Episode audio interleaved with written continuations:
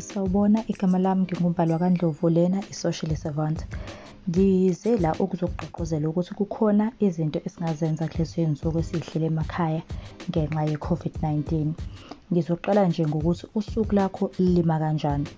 Uyavuka yini ugeze, undlule, uxubhe, uy'nakekele, ugqoke ube muhle, uphinde futhi udle isidlo sasekuseni, uphinde futhi udle emini nantambama. Uyathola yini ukuthi ujime lapha ekhaya? Sibonile abantu abaningi bayafaka ku-Twitter, bayafaka ku-Facebook naku-Instagram amavidiyo ukuthi bayajima bona ekhaya. Wena angabe kukhona yini izinto ozenzayo ukuze ugcine uy'vocavoca ekhaya? Ngiphinde futhi ngizokhuluma indaba yokufunda noma uku-research-a ama-online course. Maningi ama-course akhona la ngaphandle ongathi uma usufundile uthole isitifiketi ukuze uma sesiphindela back emsebenzini sikwazi ukuthi sisho kubaphathi bethu ukuthi khona into ekade siyenzile kulezi iy'nsuku kade sihlele emakhaya sathi ukutapa ulwazi thizeni, nasi isitifiketi sami sengifundile online, ngafunda ngezinye iy'ndlela zokuthi la emsebenzini sisebenze kangconywana. Noma incwadi okade ufisa ukuyifunda ebikade ihleli lapha endlini ungasitholi isikhathi sokuthi ufunde. Nasi-ke isikhathi sesivelile, icoshe leyo ncwadi noma ungafunda nje a chapter a day uyobe uyay'siza kakhulu lapho.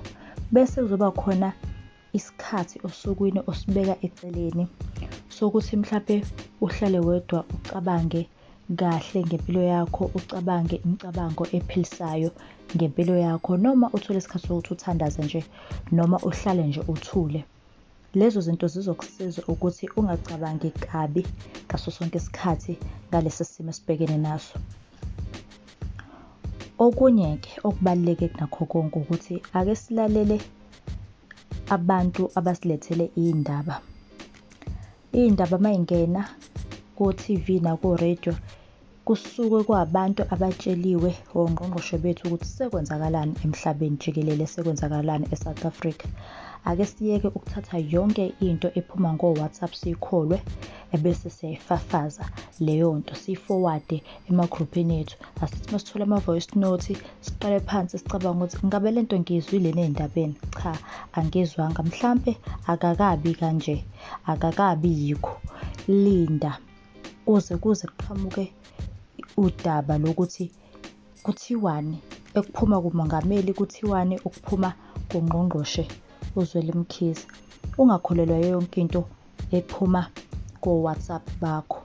Ngiyathemba and ngiyafisa ukuthi siphinde sibonane bakithi emgaqweni noma nasemsebenzini nasema-ofisi esisebenza kuwona.